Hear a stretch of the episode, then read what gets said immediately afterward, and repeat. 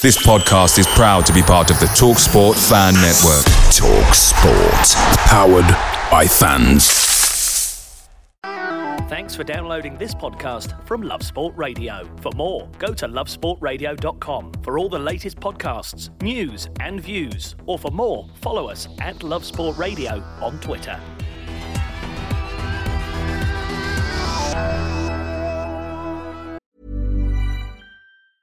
Mom deserves the best, and there's no better place to shop for Mother's Day than Whole Foods Market. They're your destination for unbeatable savings, from premium gifts to show-stopping flowers and irresistible desserts. Start by saving 33% with Prime on all body care and candles. Then get a 15-stem bunch of tulips for just $9.99 each with Prime. Round out Mom's menu with festive rosé, irresistible berry chantilly cake, and more special treats. Come celebrate Mother's Day at Whole Foods Market. The TalkSport Fan Network is proudly supported by McDelivery, bringing you the food you love. McDelivery brings a top-tier lineup of food right to your door. No matter the result, you'll always be winning with McDelivery. So the only thing left to say is, you in? Order now on the McDonald's app. You can also get reward points delivered too. So the ordering today means some tasty rewards for tomorrow. Only via app at participating restaurants. 18 plus. Rewards registration required. Points only on menu items. Delivery fee and terms apply. See mcdonalds.com.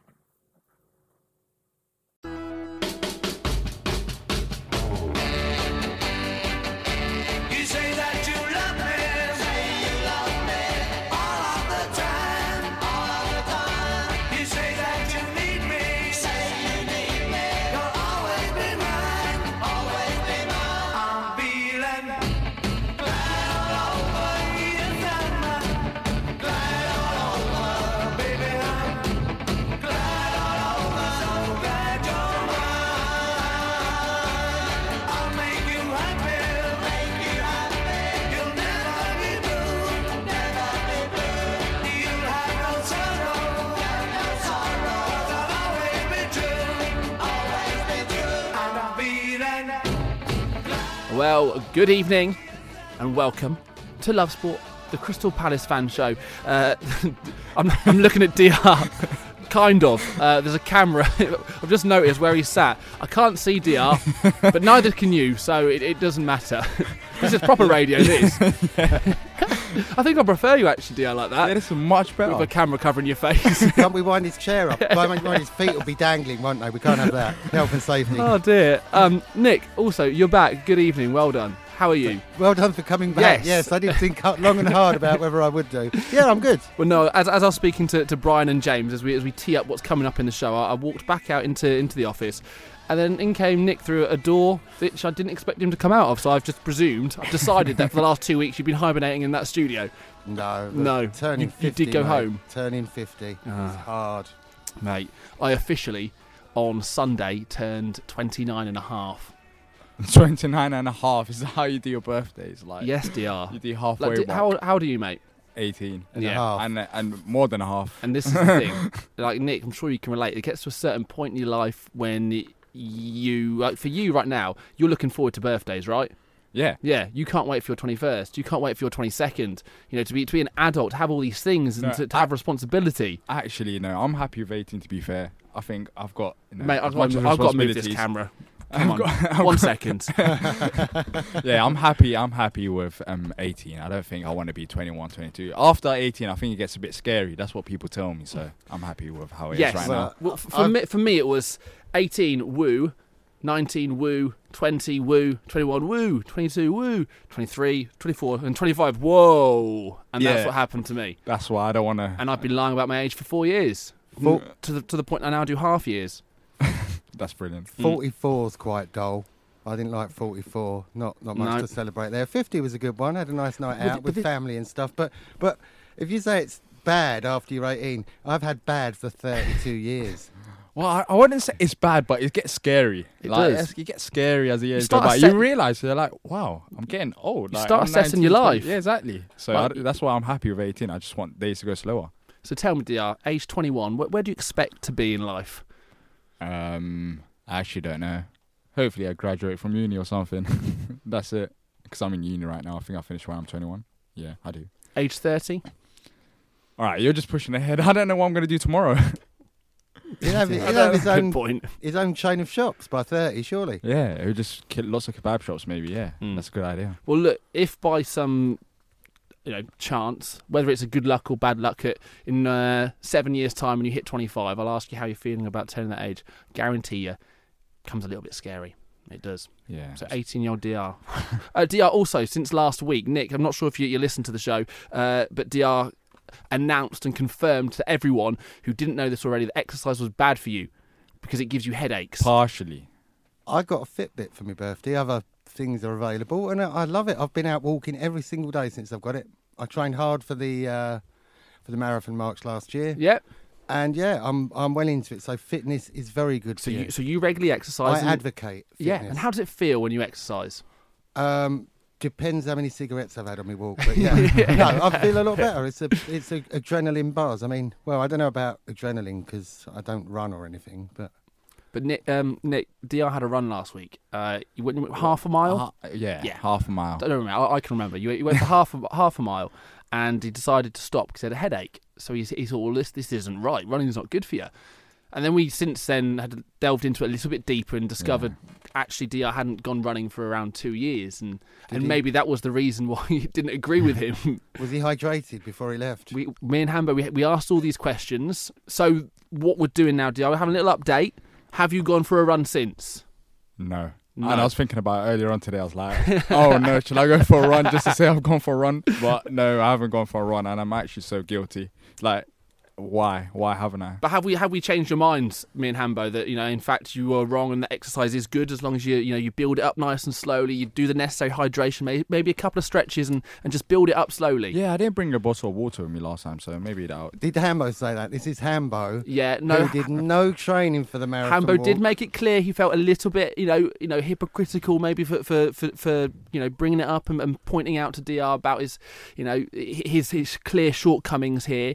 Um, but yeah, but he wasn't he wasn't professing that Yeah. exercise was in fact bad for you. voice of experience. He's he's Mm. letting the younger generation learn Exactly. from his, his mistakes, which they will never do anyway. I've got teenage sons who don't listen to a word I say. So. Oh, great one. There we are. And that's our little catch up for the week, chaps. DR Yeah. will do it next week. Yeah, hopefully next week I'll go on around fr- uh, three runs. Yeah. Three runs. That's the aim. Go on around three days in a week. Hopefully, we'll be able to exorcise his fear of exercise. You could, I don't you know what, a life plan here, you could become eventually. Imagine this picture, because we've just done like life planning here.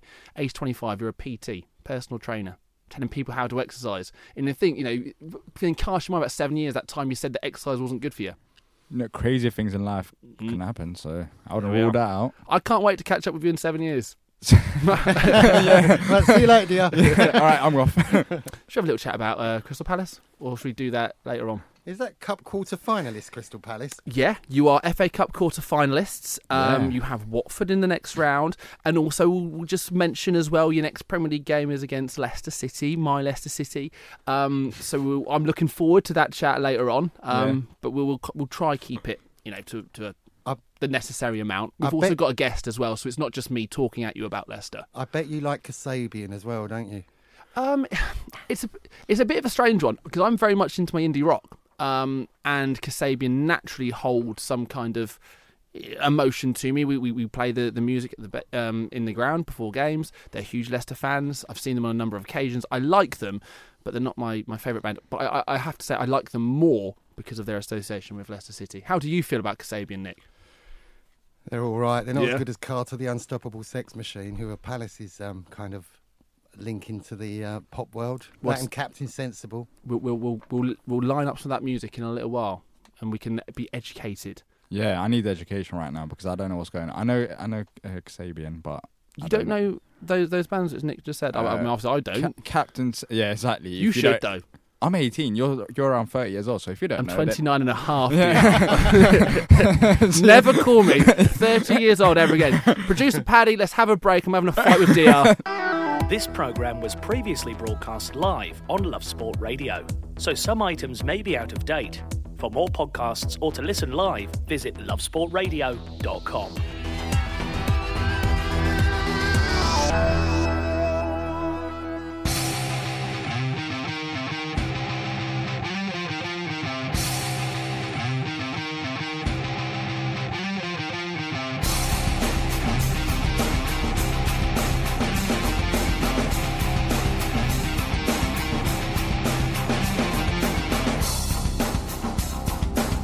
There we are, as requested by yourself, Nick. A bit of Kasabian. no, we, we, we, look, I don't pick the music here. It's just complete coincidence. Um, so yes, DR, I, I am not. I am not 30 years old. Um, and, and weirdly, because I've become, I've been so wary and scared of my age since 25. I have this on-running joke with all my friends that I am 25 years old. That even if I meet somebody new, I tell them I'm 25. But it's got to the point where my friends actually don't even know how old I am anymore. I'm. I don't know how old you are as well. I don't know what I've to told believe. you. I'm t- I, on on February the 17th on Sunday. I turned 29 and a half. I'm being completely honest with you. But see, it's my 30th birthday this this summer, and you asked me what am I doing for my for my 30th.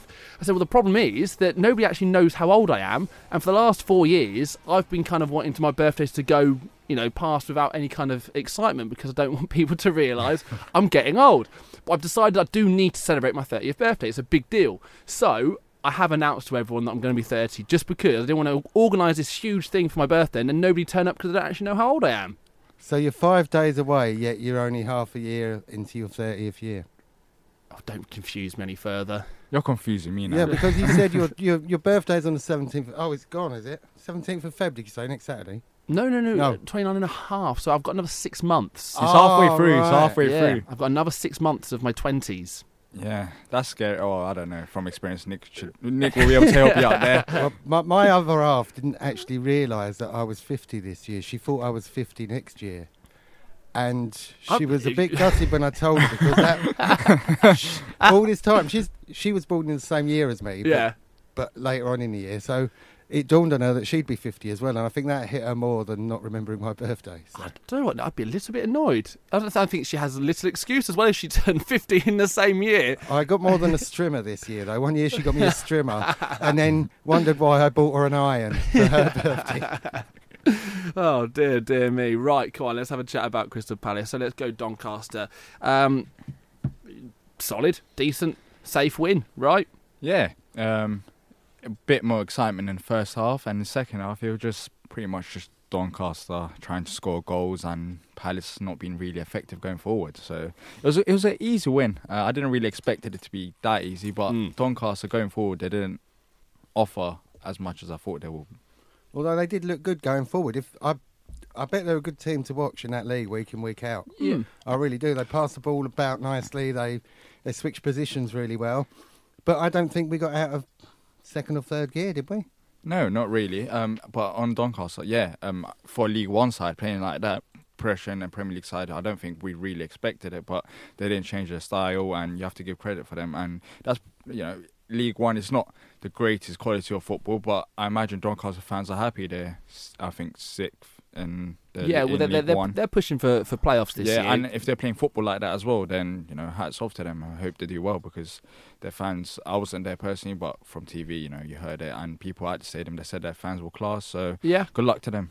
yeah. No, there was actually we'll, we'll get on to talk about that. There was I saw lots of things flying around on Twitter about your your fans over the Oh. last couple of days. Um, but uh, in general, about Crystal Palace in, in the game, did it feel like they were up for it? That they wanted, that they really wanted to win this game? They did, but it, it, they were. I don't know. Going going forward, Nick said that um, you know they offered a threat, but I don't. I think they could have offered a bit more. Um, we gave the ball away a bit too much, which gave them opportunities. But uh, in terms of um, going and finding a third and having a shot, they didn't really. They didn't really ch- challenge Hennessy as much as they could have um, with the chances they got. So no, um, it, it was a it was a it wasn't an easy game, but it was also not the hardest game of the world. Indeed, indeed. I, like I said, we we allowed them to to push up. We played the ball about a lot in our own half, which is unusual. Um, also dangerous. Luckily, it wasn't against a, a more solid opposition, and then just broke when we could. Really, I, we were talking about it on the pod last night at backofthenest.com, and um, a couple of them were moaning that we weren't pushing hard enough. But I, I said it's the middle of the season. We've got big games coming up. Mm. We've got the goals we need. Maybe panic a bit if they do score one, but I I couldn't see it coming. Yeah, I mean the the reason I ask in the sense of you know how did it feel in terms of a Crystal Palace performance in the sense of you know were they well up for it is because really kind of maybe of, of Roy's comments before and after in terms of how he was prioritising the season and you know I wondered if that had, a, had an effect on the players in the sense of that there wasn't it wasn't that important? You know, did that then go into the players? Uh, not really. Um, I remember uh, Patrick Van Aanholt on Twitter a couple of weeks ago. I think he was watching Newport. Who did they face in the previous round? I'm not too sure, but he's watching Newport game. Is it against Brentford? Um, who else? They, No, it's not they, against they got Brentford. knocked They out by were- Man yeah. City. They knocked out Leicester, and who did they have in between? It was a low. It was a low league side. Anyways, Mm. he was watching the game, and he even he said it's like you have to respect low league sides. So I, I think the players will focus going into the game, especially in the first half. But because we got we scored two goals, and you look at the second half performance, it seems like the concentration dropped a bit. Yeah. Um, we're giving the we're giving the ball away more than we did in the first half, and also going forward, we are not as effective. Um, so I think the concentration did drop as the game went on, but in the start of the game, the players were fully focused, and um, you have to give credit to the players because easily they could have dropped the focus, and Doncaster could have you know took the game. What, what you've got to take into account if- is Roy's kind of got it right in the sense that his bosses, the money for finishing bottom of the Premier League is more than you get for winning the It's FA true. Cup. Now, as a fan, yes, we do want to go to Wembley and win the FA Cup.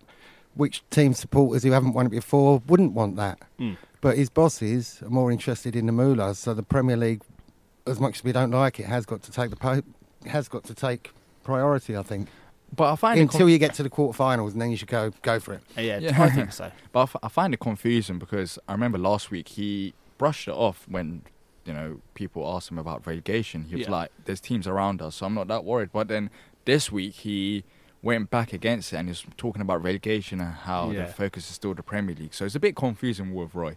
It seems like every week he just changes his mind on the relegation battle, but. We won the game. We're in the quarterfinals, and we've got a great chance now to go all the way. Only two of the top six sides are left: City and United. Very hard games if Mm. any if you come against them, but still, their hope is still there. It's kind of strange though with, with the FA Cup. You only need to win three games And then to yeah. get through to the quarterfinals, and people talk about, oh, we've got a cup run. It's like, well, y- y- you do, but it's not. It doesn't doesn't take a lot, does it? You know, I, I just feel that teams should prioritise it a little more because it doesn't take that much to get really quite far in the competition. Yeah, for teams like us, um, I said it on. I, f- I forgot it was like a morning show in Love Sport I came on, and I said it for teams like us and Doncaster.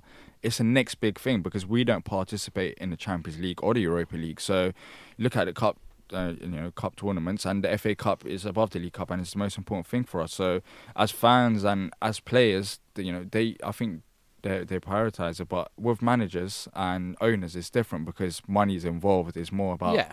um, staying up um, and not going down because you could lose out so much. So, but with fans, it, it means a lot. For if we win the FA Cup, that's like equivalent of you know City or United winning the Europa League or something, like, or Chelsea win Europa League or Yeah. Champions League because it's the next big thing for us. So, in terms of the team then that, that Roy put out, what was it like in terms of how many changes? Was it still more than strong enough?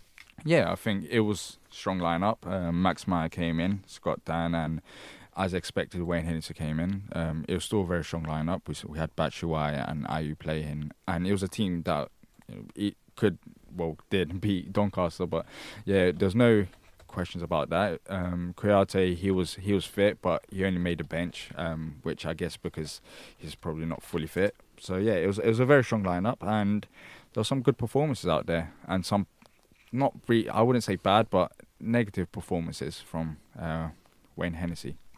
Anyone else? You just digging out Wayne? Uh, anyone else negative performance? They all, they all Scott- had their moments of, Yes. of dodgy dodgy passes. I mean, Hennessy, whether he had a bet with the bookies on the number of corners that Doncaster were going to have in the first half, I don't know. But he did have the collie wobbles, didn't he? Yeah, not only Hennessy as well. Let me not be harsh. Um, Scott Dann as well. Uh, in terms of passing, he had a couple good moments and a couple bad moments. Um, I don't know. It just it depends on how you look at it as a fan. Some fans picked up the good moments. Some fans just picked up the bad moments. But yeah, it just them two. I don't know. They were a bit off it on the day, which is disappointing. But Max Meyer, he another player who came in and he he bossed it in midfield. I thought he was really good. It's good now that we're not looking at players on the bench that are not as good as the players that are out on pitch. They're, it's getting a bit more like for like in, in the talent Yeah. area. We've, we've moved that up quite a bit now, haven't we? Yeah, and it helps the players on the pitch as well because if you don't perform, then you look at the bench and there's players that could take your spot. So it's good for competitiveness, but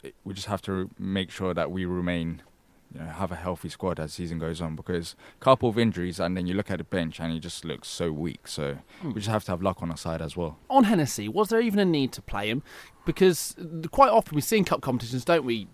Um, you know, Premier League sides rotate the goalkeeper. They have a goalkeeper who plays in the cup competitions. Manchester United do it with Sergio Romero. Leicester do it with Danny Ward because they're they're very competent, good goalkeepers and they need to play. Is is this saying with, with, with Wayne Hennessy giving him these cup games is that you know he's still very much part of the plans? Because for me, I mean, Guaita's not played every single game this season, so there's not a need to rest him, is there? There isn't, and I don't think goalkeepers need rest as much as um, football players No. are on the field. Um, So why do you think Hennessy's playing? just the fact that it's a cup game. I don't. There's no other reason really because when Hennessy last did come on as a substitution when Guaita was injured, which was against Watford, who we're going to face, um, who we're going to face next round, he had a shocker. So it like if Hennessy had a good game when he was last playing, then I I would understand, but he didn't. So the only reason really is that it was a cup game and it's an opportunity to give to him to prove himself, I guess. Yeah, to get minutes. And also, it's just occurred to me, and I might be completely on the wrong side of this, but it might be Roy's message saying to people that, look, we've had a word about this incident Mm. in the restaurant the other week that was all over Twitter. We're, we're behind you, we're backing you, and to show that, we're going to stick you in goal. I'd have preferred Speroni because he, he's played in the previous rounds. How do you feel about Hennessy in general, though, Nick? Do, do you feel less confident and, and comfortable when he's between the sticks? Mm, no, is, he doesn't seem to be as good as Guaita. Because that's the vibe I get from, from Twitter. When I see the team Yeah. news is, is out and I see that Hennessy's playing, and I see lots of Crystal Palace fans tweeting, I follow lots of you guys, and that, that's the that's the vibe I get. He's been a bit of a scapegoat, which is Yeah. interesting because there's always scapegoats. Is that justified? Sometimes, yes, with his flappy hands. He looks like he's got a pair of marigolds on, but he hasn't actually put his fingers inside them sometimes. To to be, Uh, f- yeah, But, sorry. but with, with scapegoats, and I'm sure we'll come back to him later, is Jeffrey Schlupp. Is he was Mm. Yeah. coated for weeks and weeks, and actually the last three or four months he's actually coming good and scoring goals. So um, they'll they'll find somebody else to pick on. There's there's got to be one player in the squad that that fans hate. I yeah, with Hennessy, I supported him. Um, you know, when he was playing decent, he wasn't playing like a world class goalkeeper, but he was your- on form. Your Hennessy T-shirt on at matches. no, no. I supported him, and you know, fans were still criticizing him when he was playing well. I supported him through. Then I said it before the season started that we should sell Hennessy because I never think it's going to be a win-win situation um, due to how he's played in previous seasons. Fans will always dislike him, so yeah, I've supported him in the past, but now um, I, I think I'm just done.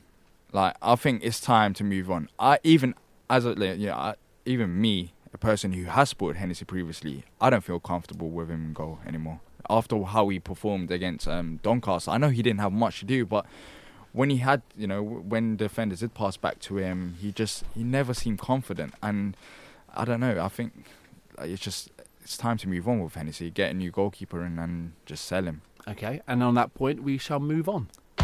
We've all got one, and we're not afraid to put it on display. Our opinions, that is. Share yours now at Love Sport Radio on Twitter or call us 0208 70 20 558. Love Sport Radio, your fan station.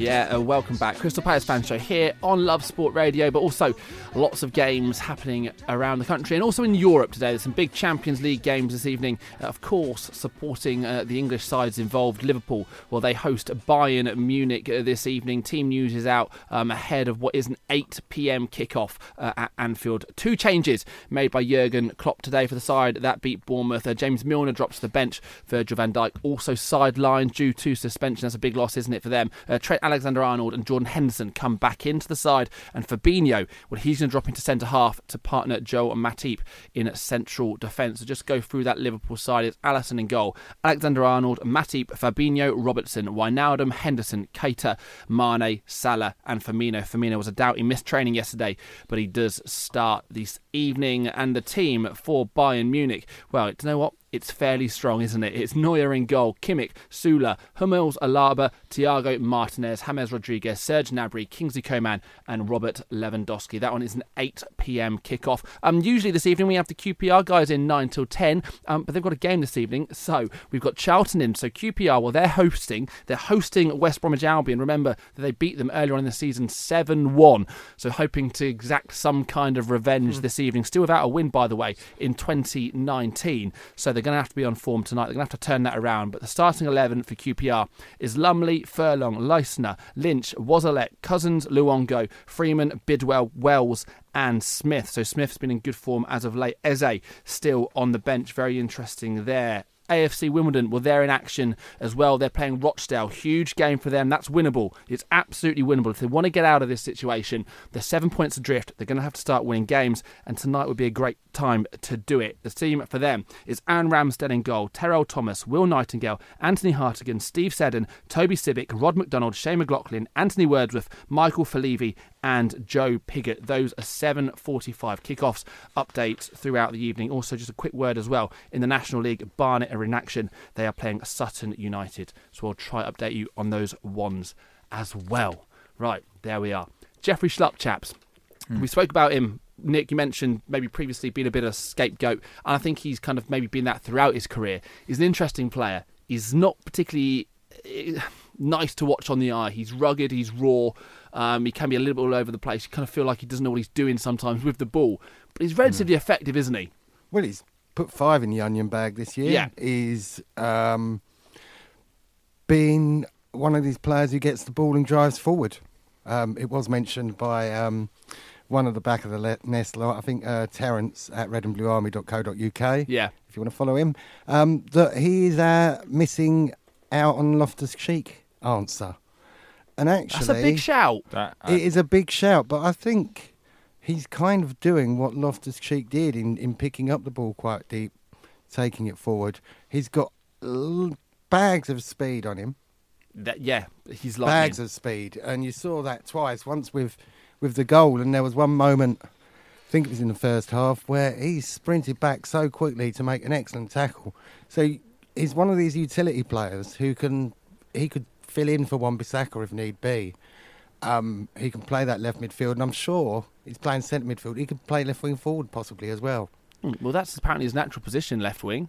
Yeah, I think um, Jeffrey Schlupp. I've been critical of him in the past, but I, f- I still feel like I've my reasons were there because he didn't do do it consistently. He'll have one good game, Mm. five bad games, but lately he's been on a decent run of form. You know, he's he's been playing good for a couple games now, and he's been effective going forward and defensively. Um, so hats off to Jeffrey Schlupp, and he opens more questions.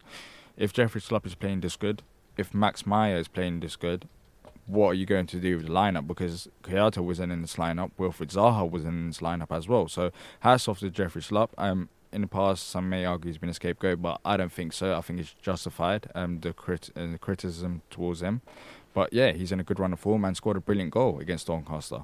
Mm. What we making now of this central midfield position? Because I mean, as a Leicester fan, I watched Jeffrey come through as a kid. He played as a striker. He came through as a striker, was breaking all kind of goal scoring records. Scored, a, I think he scored back to back hat tricks when he Yeah. first came through. Then he was converted to a left back because he was left footed and we didn't have anyone else. And then he kind of moved to left midfield, which I think most people decided that was his most natural position. Never, ever, ever did I look at Jeffrey Schlupp and think you have the ability to play in central midfield. But he's doing it and, and he's doing okay. Does he look natural there? I don't think he actually looks natural wherever he plays, but I know what you mean. He does. It's he's- strange. It's strange. He's following in the instructions because there were times towards the start of the season, and and quite rightly he was criticised. But I think I said at the time it might be that he's only following out instructions of the gaffer. Hmm. You know, because very rarely do do um, footballers go rogue and go go off the plan, do they? Um, so I, I think that was more him doing as he was told. But as he's played more and played better, then the confidence builds, and other players will have more confidence in him. So he's going to see more of the ball. Yeah. Um, So what? So in your eyes, then, Nick, in terms of obviously, Di just mentioned the players currently out. You know, and Meyer then obviously producing a, a- good performance, scoring a goal. Where do you where do you where do you sit with the central midfield options that you've got? Does does Schlupp keep his place? depends on the opposition, I think. Okay, Leicester City. Does he keep Leicester his place? City, I think That's he should game. because there's the old adage of scoring against your old team. So you've you've, you've definitely got to keep that one in. Um, let's look at who we got. We got Luca. I, I don't think we can not have Luca. We've got um, Jimmy Mack. Yeah. And he, fe- he se- feels he's a favourite of Roy's, isn't he? Yeah, he wasn't playing. Mm. He's he sat down against Doncaster. So yeah, Jimmy Mack. But he's another player that will pop up and score eight, nine goals a season, which you need if your strike force aren't scoring. So Well, but I think it's a bit. Um, I don't know. I think if you, I feel like you're asking a bit too much of Jimmy Mack because he hasn't really shown that this season. But yeah, but he has he's got goals. He's got goals in him, and he's come close, and, and he's he's missed a fair few as well. But yeah, he missed. He had a shocker um, last home game. Yeah. He it was just like his decision making. What are you doing? Um, so I'm not too sure. I think Jimmy Mack needs a bit of rest. I think he's played uh, more than I, think, I don't know if he's even missed five games this season. He's played like majority of the games, so I think Jimmy Mack needs a rest. But as I said, competition is Yeah. good. Okay, uh, chaps, uh, it's just gone half seven. We're going to take a break. When we come back, I'm speaking to a Palace legend. Uh, Jeff Chel- Thomas is going to join us on the phone. From Ali to Zaha, we've got it covered. Love Sport Radio.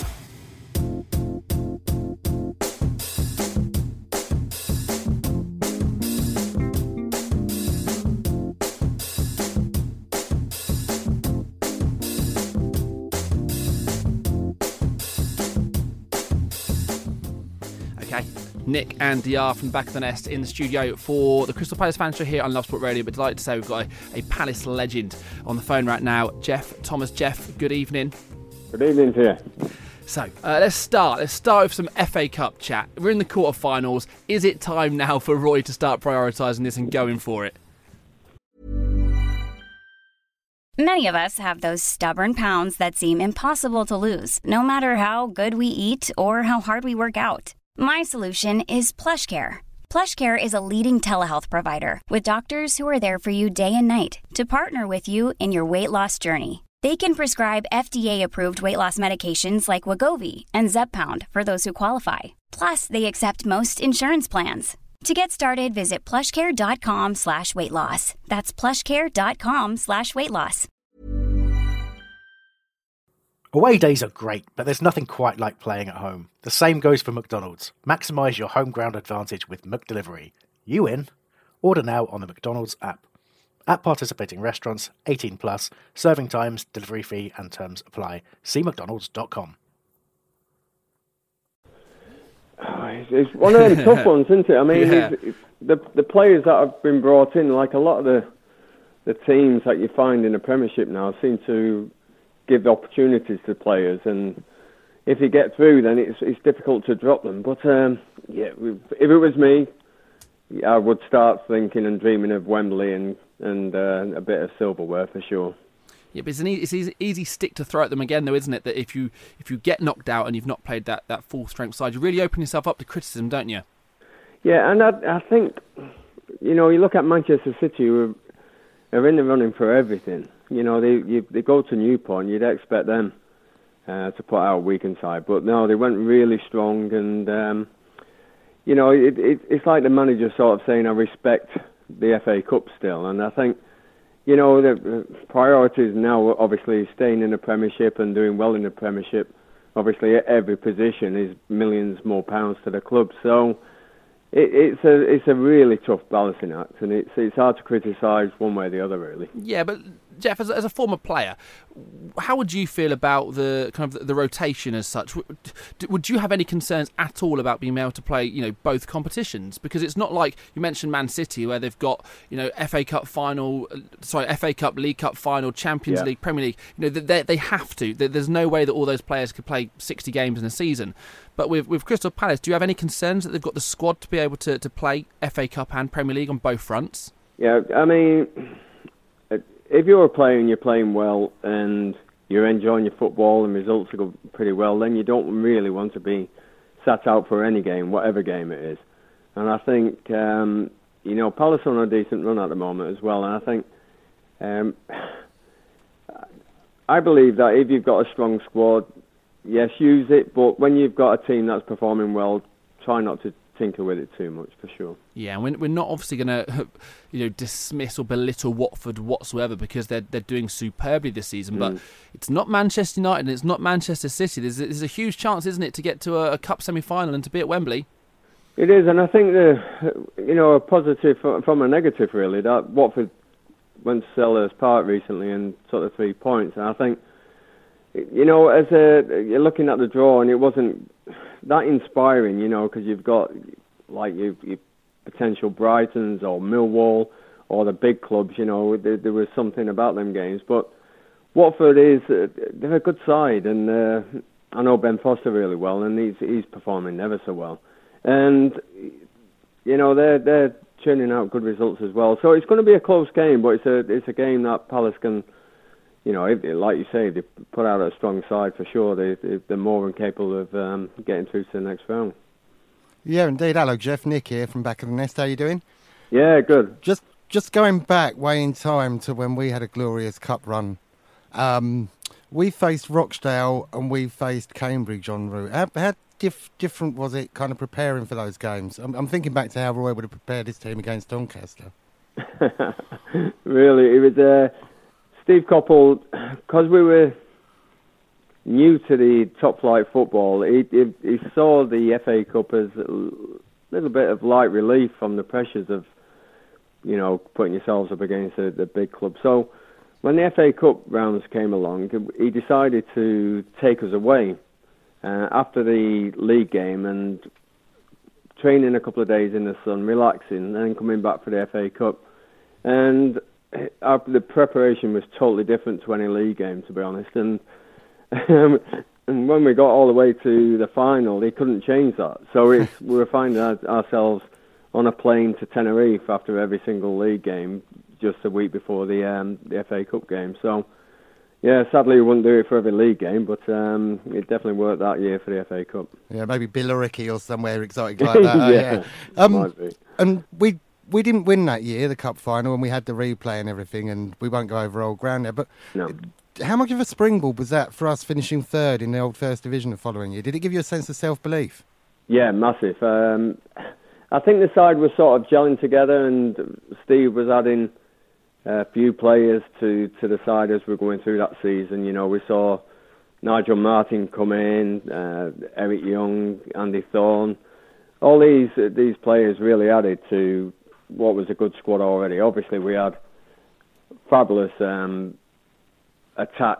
You know, with Ian Wright and Mark Bright. It was it was just a case of adding to that to to really springboard us onto a really successful season the next season.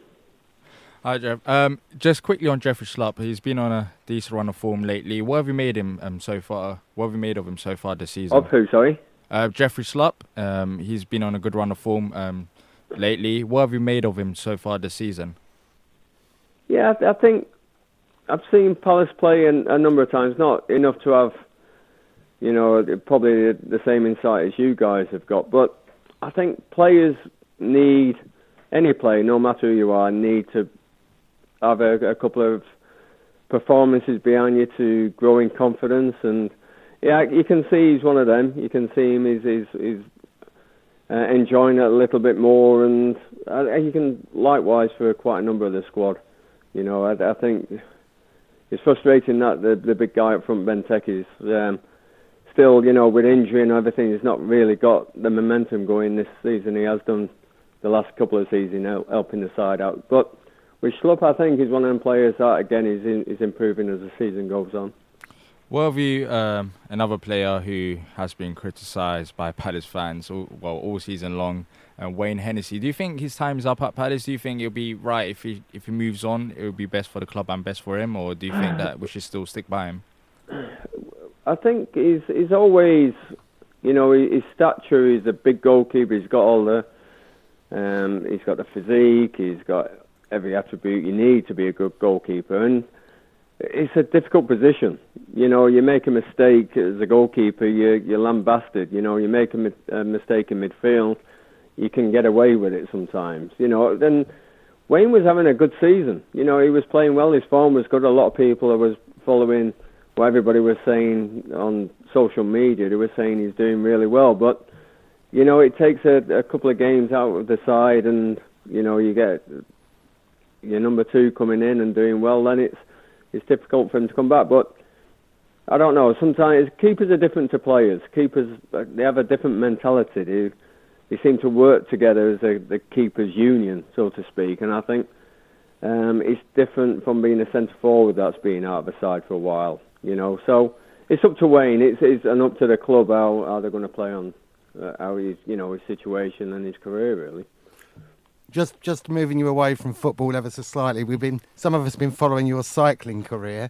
Um, are you, what are you taking on this year, Jeff? Anything? Well, well we're, we're, we're it sounds like um, we're doing London Paris again in September, where we take about um, 150 people, and we tr- we try and do it where it's, it's safe as possible. So it's different speed groups and closed roads. So that'll be a four-day ride in September, and then uh, with a company called Deutsche Bank, who's a uh, corporate partner of ours, um, riding down to Barcelona in October. So a couple of um, challenges, but we're planning. We've got um, planning stages now for 2020, and celebrating 15 years since I went into remission. We're we're going to take on the Tour de France again. So we're just pulling all the, the bits together to, to make that happen. All I can say to that is chapeau. Have you have you got details of the charity for us, Jeff, just so we can uh, get some more, more money in your I coffers? mean the charity does great things. It's uh, there's a lot of work in the clinical research and fast tracking new hope and new therapies to patients. So it's cure leukemia. It's just uh, simply tap that into Google and cure leukemia, and it'll um, tell you all the details about the charity and the, and the work it funds. All right, top stuff. Yeah, cureleukemia.co.uk. Uh, if you want to find out some more, Jeff. Just kind of last couple of questions on on, on Palace. Eh, Roy was talking in the build-up and after the game against Doncaster that Premier League was the priority. Do you have any concerns at all about them, staying up this year? You know, I went to see them at uh, the Etihad, and they did such a great job. You know, they they nullified everything uh, City were throwing at them, and obviously some cracking goals that day. Um, there was no fear whatsoever. Then I went down to Selhurst and watched them against Chelsea and put in what I thought was a quite an inept performance. Really, it, it, they they probably were a little bit. I don't know. I, I, they, they probably thought Chelsea were a lot better than they were, and took the foot off it a little bit and didn't look like they were at the races that day. And I, yeah, I walked away from that thinking, um, you know, everybody seemed to be doing quite well around them at that time. But like you said earlier, they're, they're on a great run at the moment and they're playing with confidence. And you know, everybody seems to be enjoying it, and the club seems to be buoyant again. So I've got no fear whatsoever about. I think they'll end up in the top half anyway. All right, brilliant, Jeff. Thank you so much for your time. Anytime. Brilliant, brilliant stuff. Cheers. There we are. Chris Palace legend Jeff Thomas. Uh, Cure Leukemia, by the way, uh, doing wonderful, lots and lots of good stuff uh, for them. Right up next, uh, going to continue the chat. Maybe about Jeffrey Schlupp. Maybe we'll move forward and talk about your Max Meyers and your Beach Batcher Wise. Love sport.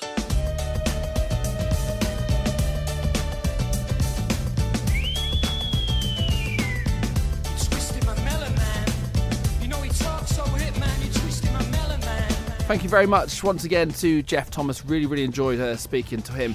Um, very, very good stuff. Look, chaps, let's continue to, to round off uh, the Doncaster and FA Cup chat, uh, kind of to, to finish the hour before we move on to various other things. Um, positives first. Um, you, you reckon Luka Milivojevic continues to kind of just cement himself as such a vital part of this team? Yeah, he was fantastic against Doncaster, um, reading passes and intercepting them, and also for the first goal, you know, passing to Jeffrey Schlupp, who made a great run for the goal.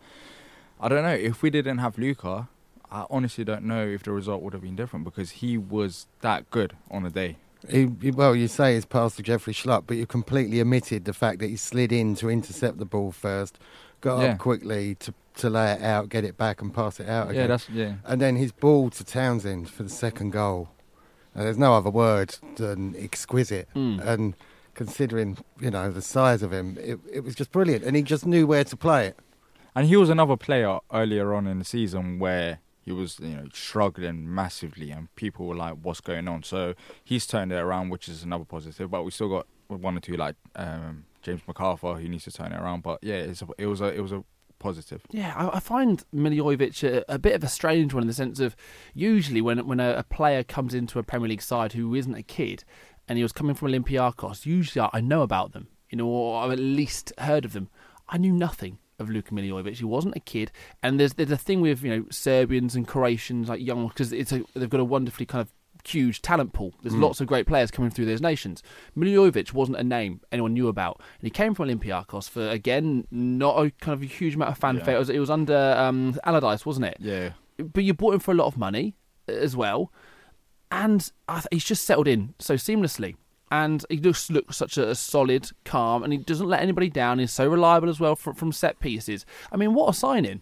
Well, we- I knew he was good just from the reaction of the, the Olympiacos fans when he was leaving them. They Yeah. were they were absolutely gutted to see him go. So that, that's always a good sign, isn't it? Well, to be fair, we were happy when Jordon Mutch left. so, so, so it's not always the best of signs. No.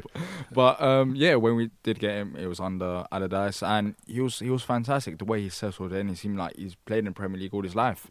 But yeah, he had he had issues with Serbia, um, with the national team, and I think many people suggested that was the reason why he was a bit poor. Mm. But now he's he's returned back to being a captain and being a leader on pitch. Yeah, no, I have to say I rate him very, very highly indeed. Um, Max Meyer got himself a start, got himself a goal, but on the whole, what was his performance like? Is that likely to stick him up the the, the pecking order as such, or was it just is a positive? But that's kind of as far as it goes.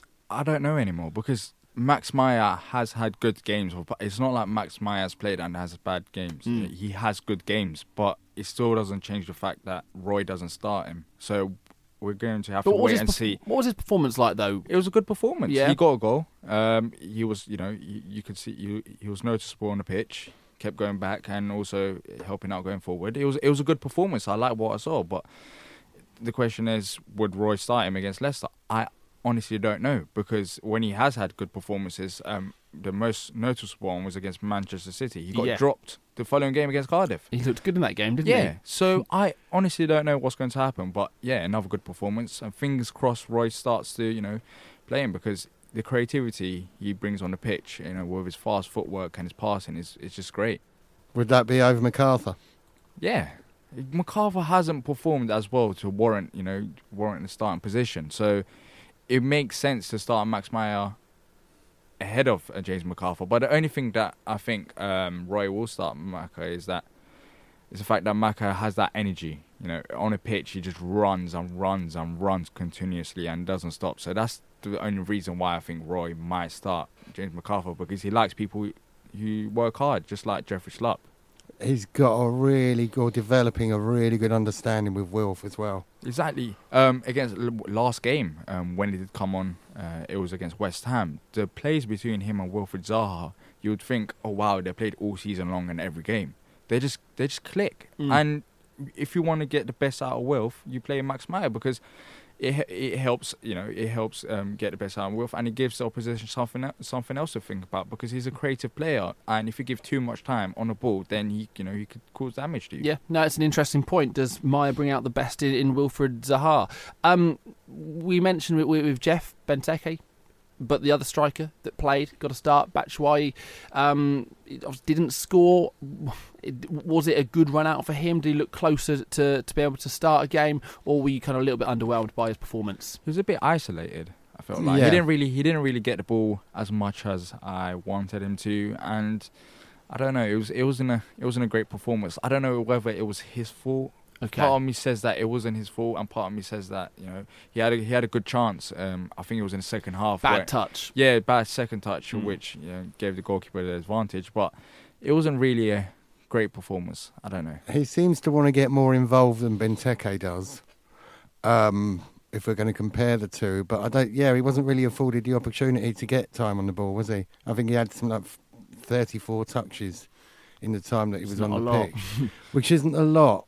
Um, But when he came on against, I think it might have been West Ham actually, Yeah. and replaced Benteke, he did more in the first two minutes of him being on than Benteke did Hmm. the previous. But Benteke is fantastic at holding up the ball and and receiving it on the halfway line on, on his chest, Yeah. Controlling it and laying it off. Batshuayi hasn't really got that in him, but Yeah. Batshuayi's got the skills to, to beat people. So, so chaps, as things stand, going into the Leicester game, if Roy's going to say, "Look, I'm playing one up front," who do you choose, Benteke or Batshuayi? Um, Are I'll- you? No. Are you? Was it an option, Nick? um, B- I'll go- Benteke or Batshuayi? Which I'll one? go with Benteke because last time I remember when when I went Leicester away when we Mm. beat you guys three 0 Was that when you had to stop Yeah. on the toilet? oh yeah, yeah, that was that game. But also Benteke scored. I remember Benteke scored. Oh, I don't remember that yeah, story. I remember that. I remember one story now. yeah, yeah. So yeah, I'll start Benteke. Um, I don't. I feel. I feel like when Batshuayi has come off the bench, he, he he looked more effective. So maybe just you know keep him you- coming off the bench. Do you think now. they could play together, I'm Batshuayi and. Benteke? I don't think they have enough. I don't know, They could because Batshuayi is different to think they're good Benteke. footballers. I think they're, they're both good targetmen and good strikers, but do you know what I mean? They don't, they don't link. I don't, I don't see them as those link strikers, partnership strikers. Just I- don't see it. I, I do. I do in a way because Benteke is your target man. yeah. And then you have Batshuayi next to him who can actually dribble with the ball. I'm not, I'm not saying Benteke can't, but he's more effective on the ball in terms of his technique and he's got fast footwork. I just don't see them as dynamic enough. Do you know what I mean? I, I, I do. Honestly, I do. I don't know what the listeners think, but What do you think, Nick? Do you reckon they could play up together? I think they'd need time to gel, and I don't think we've got that time. No. I think actually, It's a we've- loan spell initially, so you've only got what twelve games left anyway. Yeah, um, I'm not sure. I think um, I don't know. I'm just going to be honest. I really don't know. he just doesn't know. Well, well, luckily there's lots of people listening who maybe have got an idea. Um, guys, what do you think? Um, can Benteke, can Michy Batshuayi play up front together? Have you got time to be able to, to afford this partnership to possibly uh, blossom? At Love Sport Radio is the Twitter handle. Uh, 0208 70 20 55. Eight is the number that you need to ring. A couple of goals to update you from um, QPR. Well, they've been in dreadful form in the Championship, and that looks like it's going to continue this evening. West Brom have already broken the deadlock inside just five minutes at Loftus Road. Um, Jefferson Montero, the former Swansea winger, has fired in his first goal for the club, and a bit of a mad one already uh, between Gillingham and Sunderland. Um, less than ten minutes played, three goals already gone in. Sunderland are winning two one. Uh, more in just a couple of moments here on Love Sport. Thanks for downloading this podcast from Love Sport Radio. For more, go to lovesportradio.com for all the latest podcasts, news, and views. Or for more, follow us at Love Sport Radio on Twitter.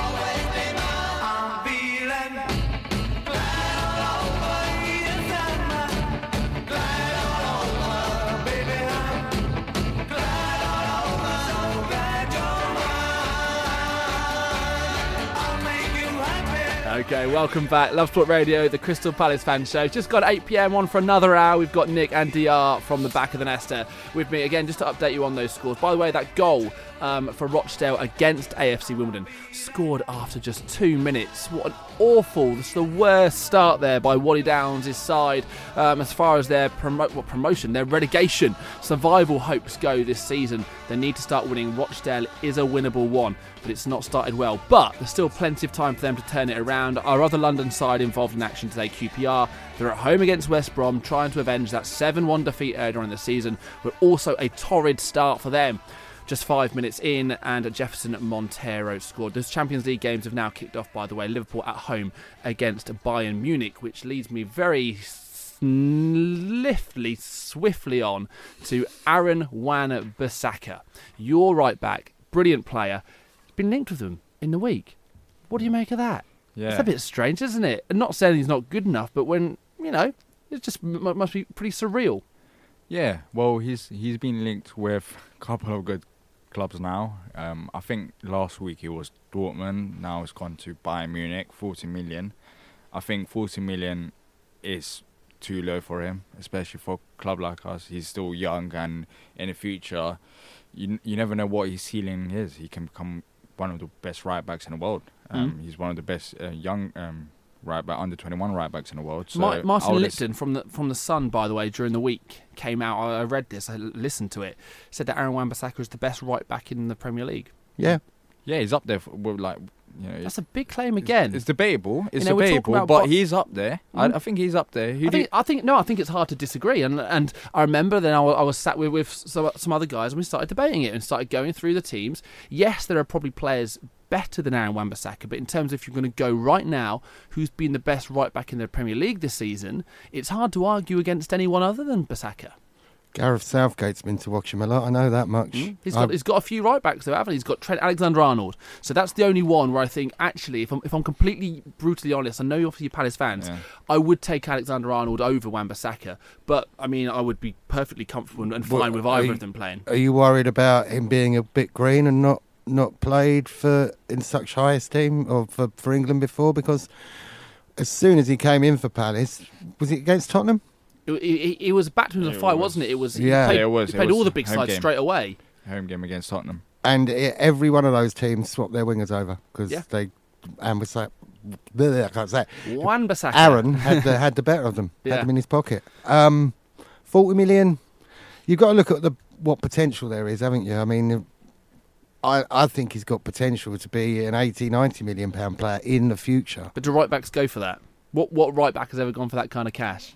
Yeah, I mean, we, we, we all we all like as fans of our club stick price tags on our footballers, but let's let's be realistic in the reality of stuff. You know, what players go for that kind of cash? if Kyle Walker went for 50 million and you can use Aaron Wan-Bissaka's age as an advantage, Mm. I can see him going for 70 million, maybe in two, three seasons. But everyone That's- raised eyebrows. That's nearly double. Man City paying all that money for the fullbacks. They bought Mendy and Walker.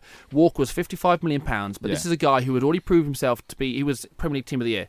You know, he'd, uh, on, on a couple of occasions playing Champions League football, England regular.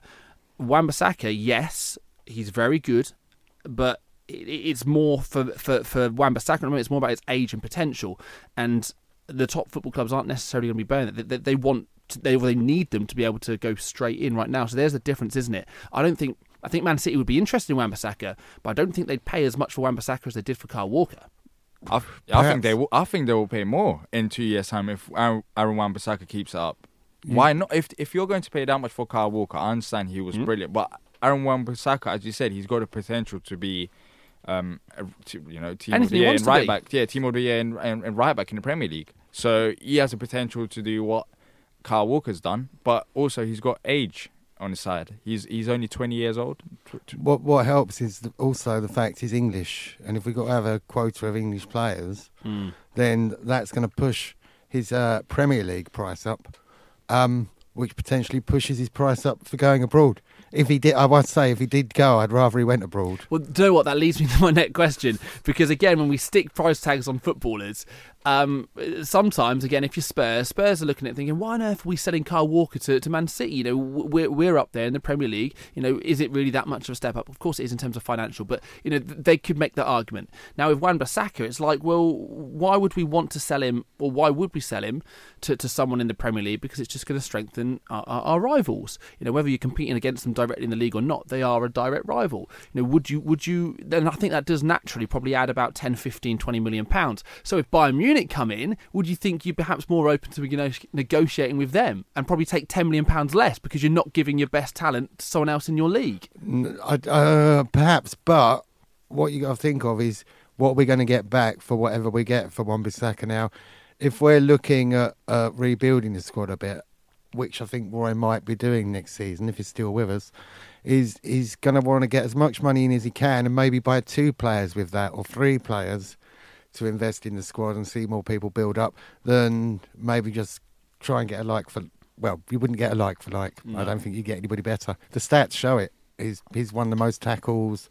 Um, has he got the most interceptions as well? I. He's just brilliant. Yeah. he's just Yeah, brilliant. no, I, I did. I, there, there, I, I, I was lo- actually weirdly, I looked for it the other day because it, it's got the top five right backs, which actually includes Leicester's Ricardo Pereira in terms of assists, in terms of goals, in terms of crosses, tackles, interceptions.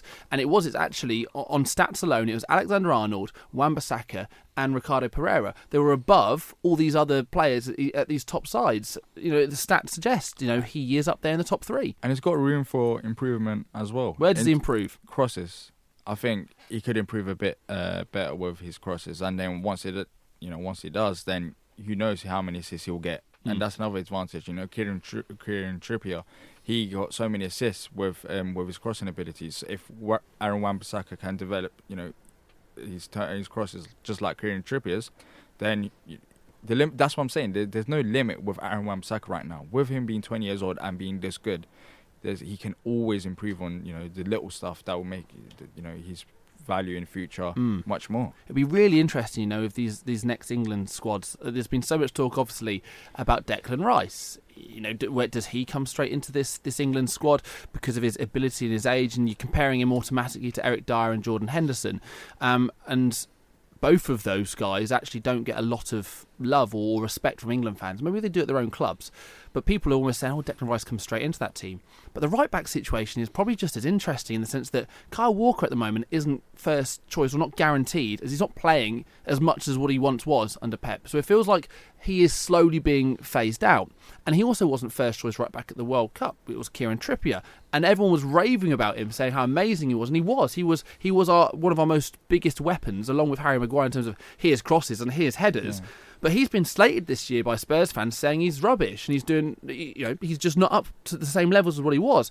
So right now you really have got Alexander Arnold and Wan-Bissaka, and it'd be really brave, it'd be great, and I actually think it'd be brilliant if Gareth Southgate in his next squad said, look, we are building for for twenty for, for the next next tournament. Let's put in these kids now. I'm I'm very confident he'll get selected um, when the ne- next set of international break comes along because you look, uh, Roy, Gareth Southgate likes to have youth in his side. Uh, you know, and Aaron Wan-Bissaka's age plays a great part, Mm. and he's a fantastic footballer. As you said, Kyle Walker, he's not preferred by Manchester City, and also Kieran Trippier, he's he's you know going a bit downhill this season. So it only makes sense to put Aaron Wan-Bissaka into the into the side. I, he deserves to get selected, and I think he will get selected when the next set of international break comes along. Yeah, it'll be very, very interesting to see indeed a number of interesting calls potentially there for Gareth Southgate to make. Aaron Wan-Bissaka link with a £40 million move to Bayern Munich. By the way, they're in action this evening. They're playing Liverpool in the Champions League. Just over 10 minutes played,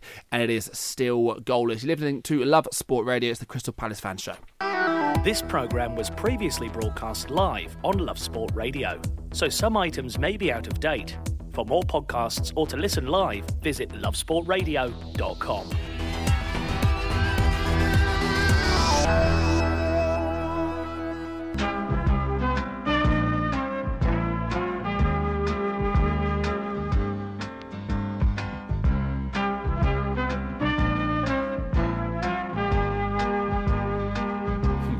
for Hambo. We've got some four word reviews, chaps. Have we got them ready? I love this bed. I've You got. can't, you can't help but change the way you talk when it's playing. Have you noticed? It's. It, yeah. I feel like I'm hosting a completely different show, and I love it. Yeah. What, what, what, what would the show be called? Uh, We, I think we had this discussion last week. Was it about Graham Torrington's late night love? Did we do Yeah, this? yeah, yeah, But that was Valentine's Day related. wasn't Yeah. it? yeah. But yeah, Yeah. Did, did you ever listen to that on the old local network, 10 p.m. Monday to Friday? Basically, it was Dear Deirdre, but on the radio. And Yeah. as a kid, it was kind of like a rite of passage. You know, when when mum and dad let you have your own radio in your own room, you know, you had your own privileges. And I used to stick the radio on. I used to listen to Graham Torrington, and people would write and ring and call in about their love problems, and Craig would sort them out. Oh, I listened to John Peel. Well, you missed out. Yeah. That's why my, my love life is so successful these days, all because of all the advice I got off Graham. yeah. Bring I him mean, back. I'm nearly 30 years old and, and very much single. Um, so, Graham, I could do with some advice, my friend. Let- Let's have some forward reviews. Let's have some four-word. See, now you're doing it. Yeah. D, I expect you to turn on the the smooth radio presenter. Yeah. Wow. that was like being in a room with Barry White. That was impressive, mate. It was good. Right, come on, let's get these going. Max Meyer, Donny Slayer. oh, I like that one. There we are. From, Th- I'm going to do a, a ranking system from now on. that's Mr. Cadbury's Parrot. Naturally, that is leading so Yeah. far. Top of the league. Yep. Next. Claire at Claire Reed. He- Hennessy makes me nervous. Uh, no. Selhurst under lights. Scott Dann can't pass. Um, Kevin avoided today's banana skin. Okay. That's good. Yeah. David Bray. I've got to wet my whistle for this. Happy Schlupp silences critics. Professional job, well done, says Mark Smethurst at Promo Man. Um, Luke Chester, I know his brother Man. Train Nightmare, Donny Delight. Um, Mark Jones says we did enough, just about. SF Jerry, Max proves himself again. You Was right, right, dear. words? Was that four words? I mean, you're you're the We you're, did you're the one. Who, enough. No, Just- did enough, just about. Oh, all right. no, but it's good. You're listening. Yeah, yeah, Thank I'm you. listening, yeah. yeah. Nick, carry on. Harry Cambridge, a job well done. Hmm. Lee Allen Cooper disagrees. Not good, but through. Ian John Jackson, Max, Max, Max, Max! I don't know what he's I trying think to he get loves through. Max. Yeah. He just loves the name What's Max. the, what's the message? What's he trying to say? It wasn't when Harry Wasn't met clear, Sally, was though, it? was it? Really? um, well done, professional job, says Lewis Gillam. James Thompson, not bad at all. Um, a few about the draw in the next round, so let's not get Manchester. It's good, but the Wonder Corn, it's out of date now. Um, Conor McLean says we've got the name on the cup. and we'll finish with Mickey Boyce. I'm sure he was in uh, Only Fools and Horses. Boise. Few. P H E W, not F E W. You got three fewer words than you needed there, mate. um, and Nick Knack Paddy Whack was in with two, ga- two, two goals, one Schlupp. Love it. Two goals, That's, cl- that's a one close slap, yeah. second. That's a close. I can't. I can't have those winning. Nick, what was the first one again, please? And who was it from? The first one was from Wasn't Mr. Cadbury's Parrot. Yep. And it was just reminders. Max Meyer, Donny Slayer. You are the winner this week. A Love Sport T-shirt is in the post as soon as Love Sport start making some T-shirts. Maybe a while. Maybe. I'm, going to put more in if we if we can win prizes. Yeah, Oh, we're not allowed, are we? Because we were on it. No, we're allowed. Yeah, you do what you want. So technically, you didn't read my one out. What was your one, DR? Because I mean, we've already Oh, decided. mine the was winner. basic. I love my club. Yeah, I was happy kid. Oh mate, I- you're better than that. I, I, Bit of I- creativity. oh, uh, and you, you mentioned as, as well the little when Harry met Sally reference. Yeah. Did you do you, do you know of this, DR? no. No, I didn't think you did. Yeah, that's No. producer Paddy straight in my ear. DR doesn't know what I it is. bet he doesn't even know who Jessica Rabbit is. Don't- Do, do, do you know DR? Nope. Nope. No, he hasn't lived. He hasn't. I'm too young. Me too. you wish. How old am I again? 31 or 30? I don't know. What? Uh, I've, You're I've made it basically quite going clear, to haven't I, find- Nick? How old You're, I am? you're 29 and three halves. Yeah. No, just one half. It's second closest to 30. Another second closest to 30. Yes, that's what we're all. We're, we're all getting old. That's how it works. That's how it works. Yeah, well, um, well, ever since we've been on, we're sort of an hour and a quarter nearer dying, aren't we, dear? This is lovely. Are you trying to say I'm, I'm wasting my life? What are we doing? what are we all doing? What are we doing here? Yeah. Am I really, dear? Am I making the most of my life? I don't know. That's why I'm asking you. Are hmm. you? I don't know anymore. I mean, when I came into the studio today, I was relatively comfortable with the fact I was now 29 and a half, and now you're making me feel like that's really old. Well, after the break, we're all walking out. Yeah, Go and enjoy life. Who needs radio? Who needs Crystal Palace? we do. We do, not do. you. you need Leicester. I don't know what. Um, that's a good point. Uh, we'll talk about Leicester maybe from about half eight onwards. We'll, we'll squeeze in. We'll squeeze in half an hour chat. Uh, Chris Foran, by the way, um, from Leicester Till I Die podcast, is going to join us on the phone in around ten or so minutes. Um, chaps, just a quick word actually from the game against Doncaster in the FA Cup. I saw varying tweets about your support. Um, lots saying how wonderfully passionate and how loud and brilliant it was. They could literally hear it coming through the TV because you do have a reputation of having a great fans. But also others mocking almost a little bit with, with the, the chaps with the with the masks on. Um, what did you think of, of the attention your fans were getting over social media the last couple of days? I'm not surprised. Um, you're always going to get hate if you have if you're classed as one of the best sporters, they, everyone's going to look at the negative. Is that what you're saying? often. Yeah, You- You're there to be taken down. yeah. Because you're the best. Well, one of the our, yeah, I think we are the best. It depends. Um, many people think we're one of the best, but you're always going to. Better than all the rest. Yeah, I don't know Simply. who. Else, yeah, yeah. I don't, so I'm, I'm not. I'm not surprised by it, but yeah, um, yeah. I think I took the mask. Yeah, I, I'm. I'm. Is this common? Is this usual? Um, I don't. You don't really. The t- it was weird because on TV they kept showing and showing it. Yeah. that's not common. They And don't that- normally I'm show saying. that. They- Usually I wouldn't see that, so that's why I'm asking. Yeah, I'm not too sure because I don't sit. Uh, I think I'm not too sure who was it. Was it the Fanatics that done it? I'm not too Yeah. sure who it was. I think there were some Polish people over for the game, and that's kind of a Polish vibe to put those sort of Hmm. Masks on. So fair enough, and it was quite nippy. Yeah. At least we haven't got sort of like tango men and whatever. Then, then I'd be a bit worried. That was one of these Southern Fairies, was Yeah. it? Wear, wearing no T-shirt in Doncaster. Yeah. The question is, was there any trouble during the Oh, no, game no, after no, the game? nobody's yeah, suggesting that yeah. for a second. So yeah, so it, it was just it was just all part of that. You know, they created great atmosphere. The people that went there, and I have no issues with it. We've been um, lots of supporters from other teams when we've played them at their place have said how great it is to have uh, an away support that sings all through the game. Yeah. And all the songs are getting behind the team, so there's nothing derogatory about the other team. It's all positive messages about our own team, and none of this silly sign-on stuff that people sing at Liverpool and you know the the general horrible stuff. We keep it positive. I don't know what it'll be like when we play Brighton in a couple of weeks, but but generally we are good Yeah. like that. Yeah, the atmosphere in the Premier League needs to improve though, on a whole, uh, especially for home Yeah. fans. It's always it's always quiet. It's always away fans, even at Selhurst Park nowadays. Of course. uh, the atmosphere dropped a bit. And as far as derogatory tran- tr- trance, derogatory chants, it's not that easy to say. Um, go. Would you, like the rest of the Premier League, sing at Leicester the Ranieri, you stabbed him in the back, you bunch of beep beep beep? Would you would you sing that one? I don't even know it exists until now. Oh, So maybe you you're the one- you're the cause for yeah. it. I tell them all to sing it. yeah. Yeah. No, I wouldn't sing that because every time I'm I'm pretty confident that we're facing Leicester, so we Hey! don't have to sing that. Hold it, Yeah, hold it. I'm holding it. We're not we're not doing this right now. Stop. We'll, we're gonna we're gonna spend half an hour telling you exactly why you're wrong. And when we come back, uh, we're gonna go through some of the list of questions that have been fired into you guys over the past week here, and we'll discuss them. Love Sport Radio, the station giving fans a voice.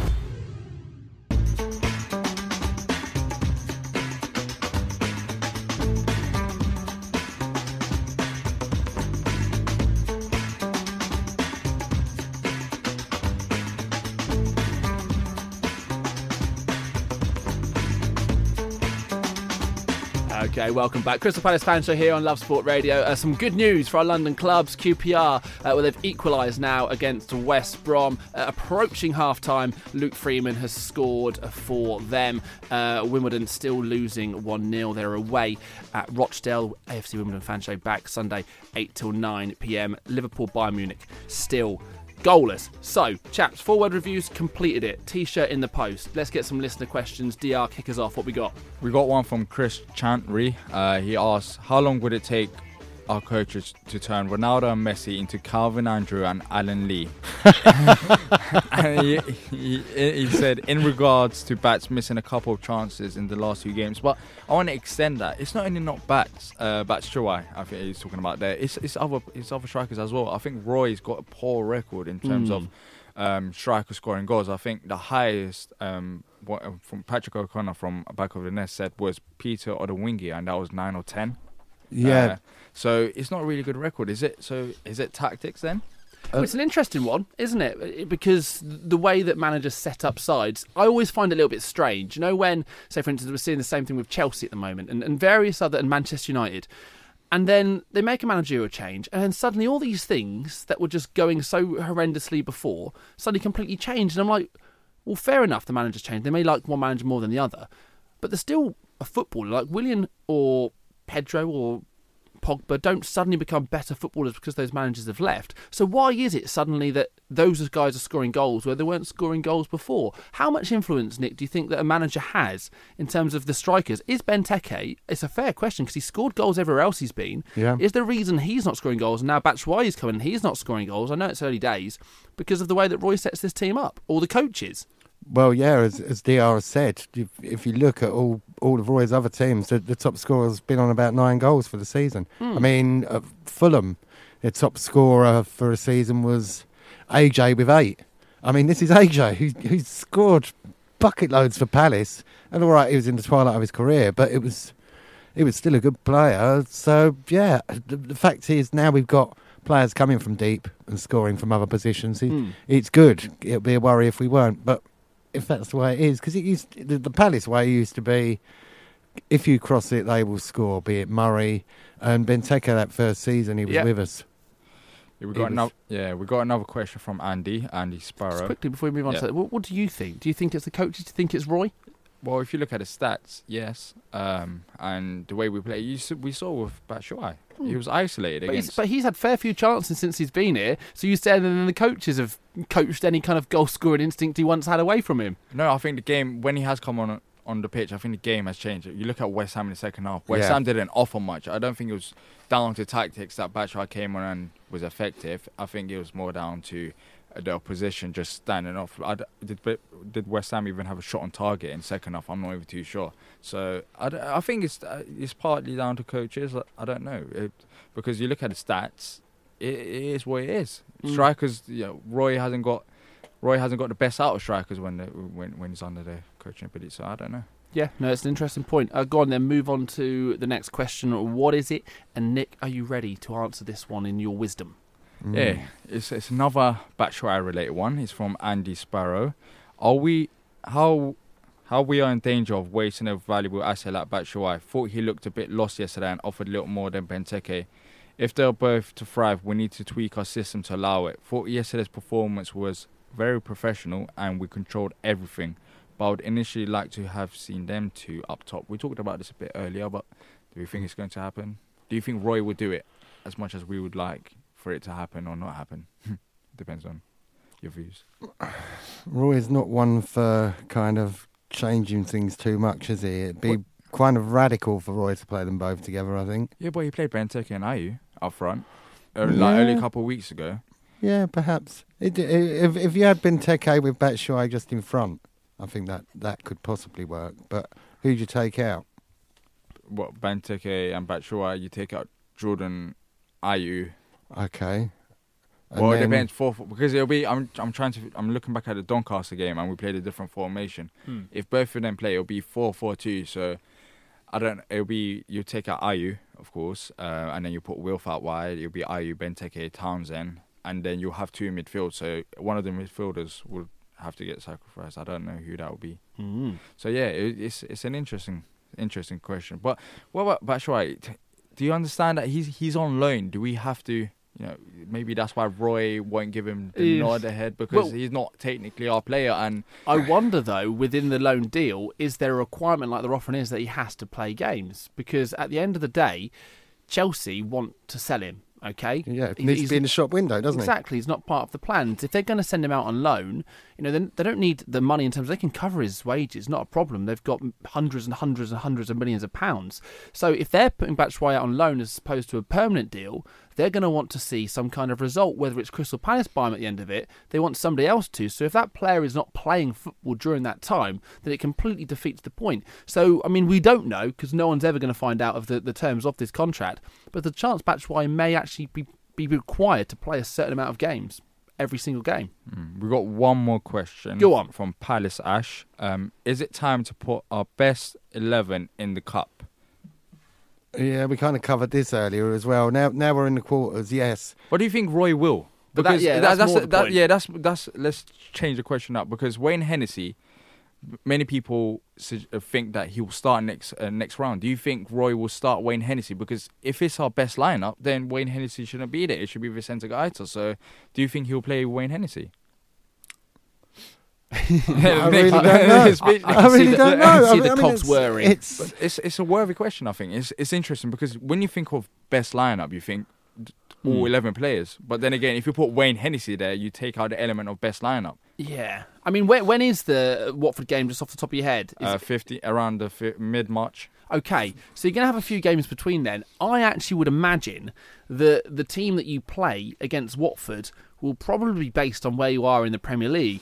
If, if in a few weeks you've lost to Leicester um, and then the next two games that you've got, and you find yourselves 18th or 17th, then Roy will be looking at that game against Watford thinking, to know what we could really do without this. So I'm going to protect, wrap up in cotton wool, Zaha, Guaita, Milivojevic, everyone. You know, because we can't afford to lose them for these Premier League games. But if you go the next three games unbeaten and then find yourself in 12th and 10 points clear of the relegation, then I bet you would be far more open to the idea of saying, yeah, go on, go get me into a cup semi final. Well, to be fair, we're only three points above relegation zone right now, and he still played a relatively strong lineup. Yeah. So, but it's the quarterfinals. I think it's you have to play your starting eleven. I know it's not like we're bottom of the league. It's when we're not bottom of the league. We're not we're, we're not Huddersfield. So he has to play our strongest eleven. I think. But I don't know if you play Wayne Hennessy. Technically, if you play everyone else like Wan-Bissaka and Zaha, but if we then go and play Wayne Hennessy, that takes out the strongest eleven element, and it, it, it makes you know it made a big impact against Doncaster because when pulls, uh, no, when passes were getting you know coming towards Wayne Hennessy, he struggled and gave away corners from them. Like his first touch wasn't there, so it it does make a big impact, and it's interesting. I, he might, I think he will go with Wayne Hennessy, which I'm, which is the thing I'm most fearing about. Nick, do you, do you think it depends on where you are by the time you play Watford in the league? Yeah. Because Roy's, I feel like his, his mood has changed because of now suddenly where we are. Definitely, it's a very, very tightly packed down the bottom. I mean, I know we're top of that little bottom group. Yeah, but it's it's it's three points. It's one game. Yeah. And, and you've you, you've still got what uh, going to be eleven after that one game. I said this last week as well. Three points off relegation zone, but six points off ninth place. So as you said, it dep- uh, it it kind of does depend on run because if we win two games and all of a sudden end up ninth, then I think he'll go with the strongest lineup. But he sh- regardless of where we are, I think he needs to go with the strongest lineup. Okay, right. Um, Dr, it's time. For what? Opposition preview. We can start Yeah. talking about Leicester. Um, but Oh. I'm, I'm sorry. I'm sorry. Look, it only happens twice a season, home and away. But unfortunately for you, you're doing a show with a Leicester City fan, and you're playing us next. But you got a bit of light relief before you before you get my opinion. We're going to have uh, Chris Foran from uh, LCFC Leicester Till I Die podcast on the phone next. From Ali to Zaha, we've got it covered. Love Sport Radio. The opposition view on Love Sport.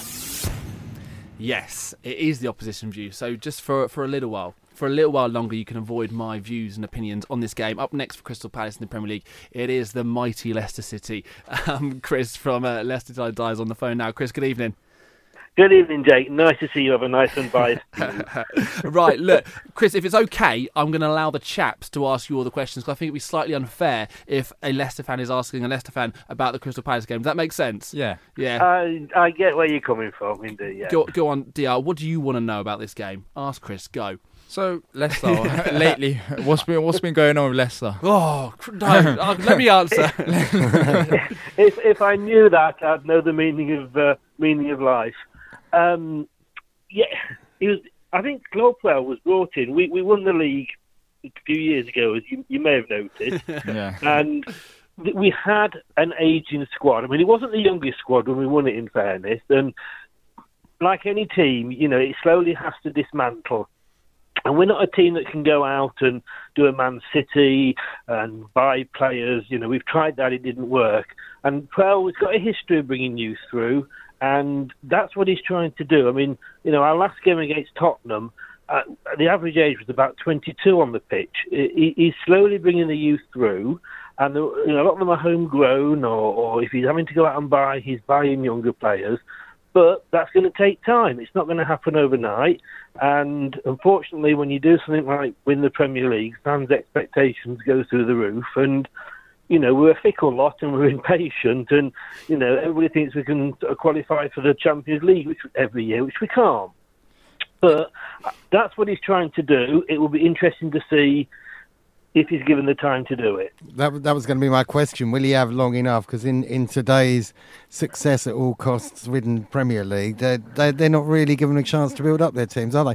You you've been so up, so up and down in your results. But is this just new This players coming thing, in, or you you can't? I mean, Leicester, you know, as Jake will know, tell you, Leicester have always been up and down. We'll always go out and beat the top team and lose to the bottom team. It's just literally is. You don't know which Leicester are going to turn up. And it is, like I say, this transition period is trying different things. We don't know one week to the next. You know, when we when we won the league, you could predict what our team was going to be three or four games in advance because it was always virtually the same team. You can't do that one game to the next now because he is trying different things. I think he'll be given time as long as we don't get too near the relegation zone. I mean, our owners have shown sort of over the past two seasons they're not afraid to make the big decision and you know cut the manager loose when needed. A lot of people are saying if it hadn't been for the tragedy with the chairman, it might have already happened. But I think as long as he, he doesn't get too close to that relegation zone, I think he'll at least be given another season and let's see what he does then. Are there any players that Palace should watch out for? Any players who are in a good run of form or have been decent all season long? no, looking at the results, you wouldn't say so, would you? um, I mean, the, the new loan signing, I mean, he's only played one game, but he looked sort of a really exciting project. And I've got to be totally honest with you, it all depends which Leicester turn up on the day. You know, Leicester turn up on the day, I could turn around and say, watch um, Jamie Vardy. What you luckily Marc Albrighton has been one of the best players is out injured. But if you know if, if it's not the good Leicester that turn up, you know you probably don't have to. You won't give. I mean, you won't give Jamie Vardy much space at the back anyway. So it'd be interesting to see if, you know, whether he starts again this game. But uh, I think I think Tielemans he he seemed to have made the difference. I mean, when we played Tottenham, we actually had 22 shots on goal to their seven. We didn't play badly. We just didn't get the result at the end of the day. Do you, do you think Vardy misses Mahrez? I think anybody would miss Mahrez, wouldn't they? I mean, Man you know, you City aren't. literally, you know, you've, you've got two two players that gelled so well together. Um, and but the problem is that Vardy plays a certain style, and I think this is why, if you look back, he hasn't moved on. He didn't go to Arsenal. So not many other teams would have played to his strength. He's come out. Maybe it was a bit of a dig at Puel, but he's come out and said, you know, he's probably had to look at his style and see if he needs to change his style. He probably does because after that season, apart from the top six that will sort of give him the space at the back, none of the other teams do, and, you know he does tend to struggle, and he hasn't been getting the service. In fairness, with the new style of play as well. How do we? Um, how can we? Ex- you know, what can we expect from Leicester on um, Saturday evening in terms of playing style? How how does Ranieri? Uh, how, not Ranieri. How does Puel approach games? Slow- Yes, slow the- sideways. Yeah. Uh, how, yeah, how does Puel uh, uh, approach games? Is he would he be more defensive or would he bring the game to Palace? How would Leicester, you know, how would he approach the game? Like I said at the start, that that's the million dollar question. You know, he has changed our style. We're not, you know, the hit you on the break that we used to be. He is more cautious. We are playing, if you like, nicer football. Uh, maybe not as exciting, but certainly sort of the nicer in as much as you know we, we pass it around a lot. Uh, we'll be, I think, we'll be a lot more cautious than we were. That said, it will be interesting to see what he does because the pressure is really starting to build now. We're down to 12th. You know, while we're in you know, eighth or ninth, you could turn around and say, well, you know, we're up there in the top half, but we've slipped down to 12th. You know, if we lose to you on Saturday, then it, the pressure really will be on him. Yeah, you, you like you said, you seem to be in a sort of state of state of flux. When when we played you earlier in the season, I'll be honest, you you disappointed me a lot. I, I thought you'd be a lot better than you were. Um, Dude, we, we, we get disappointed. Think of us every game. we've, got to, we've got to watch this. You know, we we go. We I know. You know, we were, when we played Tottenham, it was so frustrating because we were playing well. You know, we didn't deserve. Like, you know, the the third goal was on the breakaway. We were going for the win. We had sort of three strikers on the pitch at the end. We were really going for it. We got caught on the breakaway. But if you look at the stats, we did have a good game. We did give Tottenham a good game, but what we lack at the moment is somebody who can put the ball in the back of the net, which is obviously what it's all about. well, well, we know that one. Um, yeah. Well, you've got Jeff Schlupp now. yeah, Yeah. He's, he's banging them in, mate. banging them in. Who, you, for us. He used to, he used to bang Rose Ed for us. yeah. who um, we, we had Bellassi for that, and uh, Evan decided to pay an awful lot of money for him, which was quite good, wasn't it? Um, yeah. clappers. Why? I've got to ask. Why do you have clappers? They're horrible. Of horrible. all the questions, Nick. No, we, we've got to direct. You've got, you've got to love the clappers. No. What is up with the clappers? Right, let, let, right, let me tell you what the reason we got the clappers. When we first came up, we had Nigel Pearson as our manager. We were struggling. We were bottom Yeah. of the league. We'd been there since Christmas. We had nine games to go, and it, like anything else, you know, you can say yes, the crowd should get behind the players and all this, that, and the other, and you're at home. But there wasn't the atmosphere. We were almost resigned that we were going down. Let's face it, no team before had ever survived the position that Leicester at that time had been in. And they gave these clappers basically to increase the atmosphere, which it did. And I'm not saying obviously that's why we suddenly started winning and, and stayed up. uh, I think there's probably more to it than that. But it did create an amazing atmosphere. You know, all I will say is, you know, you look at, I think Swansea tried it, a few other clubs have tried it as well. But it's just one of those things now. Once you start it, it does create a good atmosphere, and they just do it every game now. So, Chris, what does your And when, it, and when- and when it's cold as well, it's easier on the hands. I was saying it when you're lazy, it's just a nice, easy, just to, to hit it against your knee and a bit of atmosphere. I was going to say, the side of your leg or the guy Yeah. who sat in front of you. just feels, whichever two. just feels like I'm contributing when I can't be bothered to sing. But Chris, how, from, from your perspective, how do you see this game going? Because notoriously, Leicester this season at home have struggled against the sides in this kind of area, haven't they? Yes, um, thank you so far for not mentioning the uh, the game last season. Was it 5 0 or something? you Uh, beat it was, I think it was four four nil at our place, and then I think it was five one at, at No, yours. was- I think it's 3 0 at your place because that was, that was the game where I Bakary had. Sako scored late on. It was your first yeah, away win of the season. scored. Yeah, first away. Yeah, I can't So, remember it. if I said to you, I'm not, I'm not going to this game filled with confidence, um, then uh, you can understand why. Mm. I, I mean, I would never ever sort of, you know, ever predict against my own team, um, and I think the fact that we we, we need this win so much now. I mean, we've had a, a run of not particularly well, not very good results at all. We have played reasonably good teams.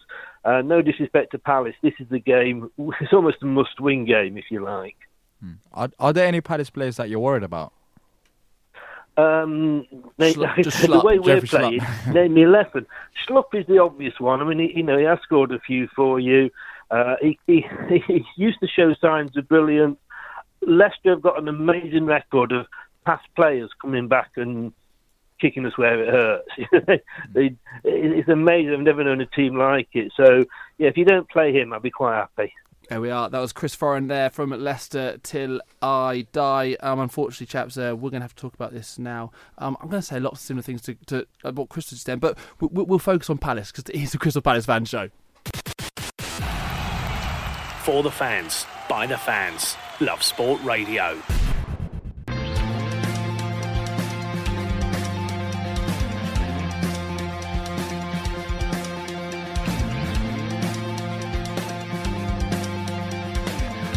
Uh, just to update you on those scores uh, up and down the country and also in Europe, AFC Wimbledon, uh, they're now losing. Uh, Rochdale have taken the lead again, uh, just about to start the second half in that one. QPR West Brom, it's 1 all and it is half time as well. In Europe, Liverpool, all goalless in all the Champions League games, but Liverpool Bayern Munich is still goalless there. So we've just been speaking to Chris Foran from Leicester Till I Die podcast, previewing Palace's next game against Leicester City. Um, how much confidence do you take as a Palace fan over those recent results? You just mentioned them before the break that you have been so good against us. Not not to the point in the winning the games, but you've absolutely destroyed us. Yeah, um, I think that's that that plays a part in terms of um, being confident. But also, um, we play better away from home normally, so I'm confident, and I'm confident that we'll get a result. Um, I think at least a draw. We should be aiming to get a draw, just like um, Chris said. It's it's like a must win for Leicester, and it's kind of it's, I wouldn't say it's a must win, but it's it's edging. It's edging towards you know must win game for Palace as well. Do you share this optimism, Nick? Yeah, I mean, uh, just having a look at the league table now. What Leicester are four or five points ahead of Crystal Palace. So Five points ahead, Five yeah. points. You you could potentially be sucked in if other results go against you. So, mm. and, and we we could potentially get clear if results go go go right for us. I mean, it, a lot of it depends on on how much you bring the game to Palace because the games Palace have found difficult Mm. are where the opposition expect us to take the game to them. Where our outlet's normally the breakaway football, isn't it? We, we we've struggled when teams have sat back Yeah. Yeah. Well, what the, the way that Leicester have played under Puel is this possession-based football, like Chris mentioned. It's, it's I mean, th- there's lots of complaints that it's boring. I actually don't necessarily share those complaints. It's it's a little bit one-dimensional as opposed to, to boring. Um, but Leicester have struggled when teams sit in. That's because we, we were unable to, to break them down. Do you, do you think that going on what Roy and Palace would have seen this season, they're likely to come at Leicester and attack? Um, no, definitely sit in because it's worked for sides like West Ham, sides around the mid-table. You know, um, so it, I think it will continue. We'll just sit back and try to hit less on the counter because it worked fantastically against Fulham as well. Um, Fulham really struggled to break us down. When it, against West Ham, it worked well. Um, so I, I think we'll have this a similar approach. And as you said, um, Leicester aren't that great going forward. So I think we can take advantage Mm. of that. Well, let me ask you a question. Is Go this, on. Is, is this an easy three points for Palace? No, it's not. It's, it's not an easy three point. I know you did put that in the, Yeah. the notes. It, it must be. So, so before every show, I get provided a running order, which which the guys do for me. And and under the section Leicester preview at eight forty, uh, Dr has put bullet point easy three points question mark, um, which I didn't initially um, notice because Dr I don't really read your notes. Um, but you, you pointed out to me as soon as you come. Did you see that bit? Did you see that bit? But no, look, it's not an easy three points. It's a really really strange one. Um, I mean, Leicester's last three games, yeah, played Liverpool, Man United, and Spurs. For 70% of all three of those games, we've been the better team. Honestly, no question. But we lose the games. As Chris mentioned, 22 shots against Spurs. I was there at Wembley. Leicester were good. But the problem is, we start horrifically. We concede first in every single game. It's something like 15 goals in the first 25 minutes this season. We've conceded more than anyone else. So we play well, but only when we're losing. We don't score early goals. So, this is going to be a nil-nil. We're going to attack. You're not going to attack. We can't score, and then obviously because you don't go in front, the game's just going to completely cancel each other out. So there's no point playing it. Let's just call it nil-nil. I'm happy with that. I'll see you next week. well, yeah, it He is worried about losing. He's wor- yeah, he is worried about it. losing. Is the, it is the kind of game that we've lost this season. Yeah, but it's, it's it's a bit similar to Palace. You've you talked about facing good sides and you actually played good against them and you haven't picked up points. But when it comes to sides around the mid-table and sides similar to you, that's where you've struggled against, and that's what I think Palace can. I know we've struggled as well, but Hmm. because we're away from home and we defend well, I think we can take advantage of that. That the fact that Leicester do struggle against sides and you know, size of Palace. Yeah. So look, just just to kind of bring up an example, I'll go through our season in terms of the games at home against those teams you'd expect us to, or you'd want us, or the, or or certainly the manager and the fans would be would be you know looking at points for. I mean, our last home game against Southampton, we started with two defensive midfielders against a team in the relegation zone, and they went down to ten men, and we still lost the game. We lost two one against Southampton, and then our game before that, we lost one 0 at home against Cardiff. Next game, we lost at home against Spurs.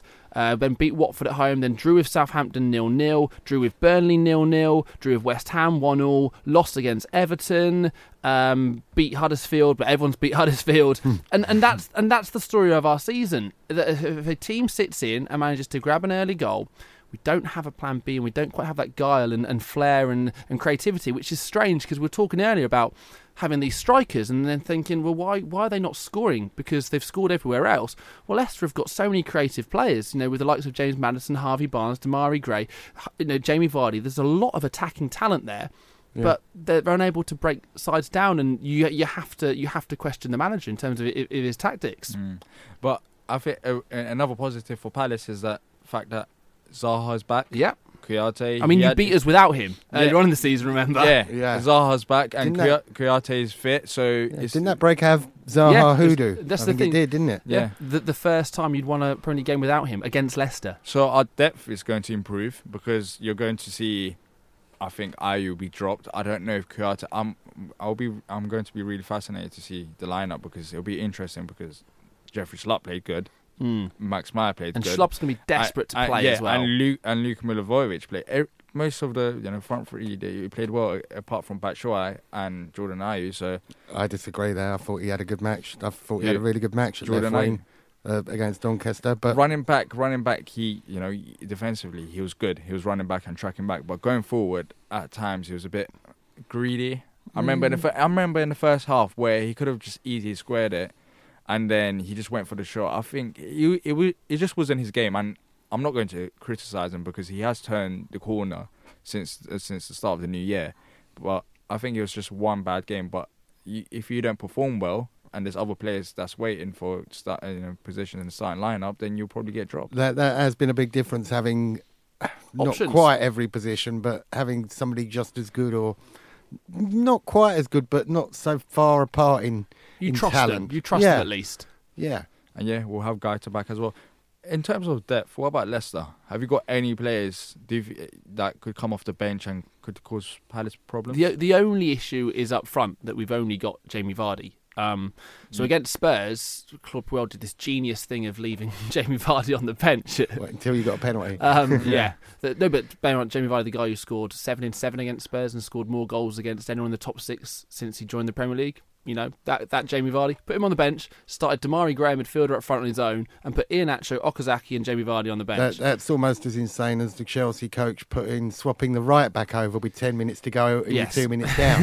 I mean, what, what's that all about? No, look, Jamie Vardy is, is top dog and he, he will start the game. If Jamie Vardy plays well, he sets the tempo for everything. If you allow him to play, then Leicester tend to do well. If you nullify Jamie Vardy or he doesn't play very well, then Leicester then then struggle. And he doesn't trust Iheanacho, he doesn't trust Okazaki um, to, to, to, to, play. So, I mean, yeah, you, you stop Vardy, then you've got a fairly decent chance of winning the game.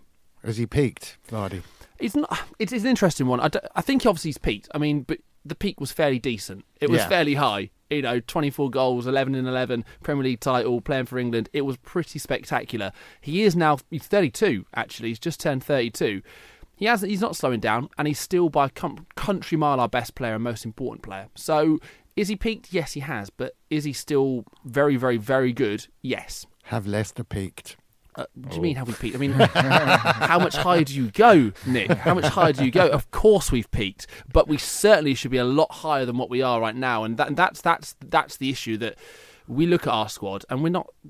I know Chris mentioned earlier that you know fans are saying oh, we should be in the Champions League. Nobody, nobody has ever said that. Nobody thinks that. It's just we look at our squad and the potential and think it's really good, and what- we've got so much money as well at the club. The only thing that's holding us back, in my opinion, is the manager. So what's your expectations? Where do you want to finish? Well, you look at the look at the, the league table right now. Yeah. We should be. It should be Leicester or Everton batting out for seventh. As, as far as squad and as far as you know resources go, it should be those two teams. What about Palace? You you, You you, you know you're not, Di. You know you should not be seventh. Oh, we can't really debate. We're coming towards the end of the show. Otherwise, we would have debated this. But we've got a very strong squad as well. Of course well. you have. You should you should be higher than where you are. We're, We're, we're just starting to come into our own. Very last quick question for you. Go on. Fulham are down, I think. Huddersfield are Fulham and down. Huddersfield gone. What's your prediction for that last spot? 'Cause I there's think a lot it's of going to teams be there. either Newcastle or Brighton. I think Southampton will be fine. I think Cardiff will be fine. I think Palace will be fine. Oh, that's brilliant. Just say Brighton one more time going down, I and I'll think- be happy. I think Brighton yeah, all right. or Here we go. Newcastle are going to be in trouble, and the other two are No, gone. just Brighton, just Brighton. Okay. Yeah, just Brighton. Brighton favourites to go down. Yes. Yes, it's been an absolute pleasure as always the last couple of hours. So let's get those score predictions. Be kind. I'm sat right here. 2 0 Palace. That's not kind. Nick. 3 1 Palace. What's your prediction? Um, nil nil. Honestly, I would take a nil nil right now. The way the season's gone. Uh, Dr. Nick, it's been great fun. Uh, we shall see you next week.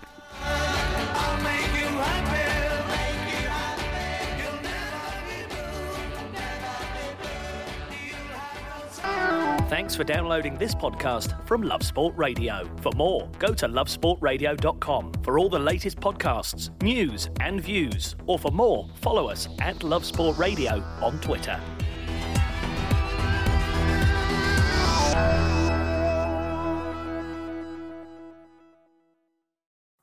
It's the 90th minute.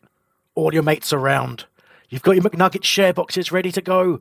Your mate's already got booked for double dipping, and you steal the last nugget, snatching all three points. Perfect. Order McDelivery now on the McDonald's app. You in? At participating restaurants, 18 plus, serving times, delivery fee, and terms apply. See McDonald's.com. Even when we're on a budget, we still deserve nice things. Quince is a place to scoop up stunning high-end goods for 50 to 80% less than similar brands. They have buttery soft cashmere sweaters starting at $50, luxurious Italian leather bags, and so much more. Plus, Quince only works with factories that use safe, ethical, and responsible manufacturing. Get the high-end goods you'll love without the high price tag with Quince. Go to quince.com slash style for free shipping and 365-day returns. This podcast is proud to be part of the TalkSport Fan Network. Talksport, Powered by fans.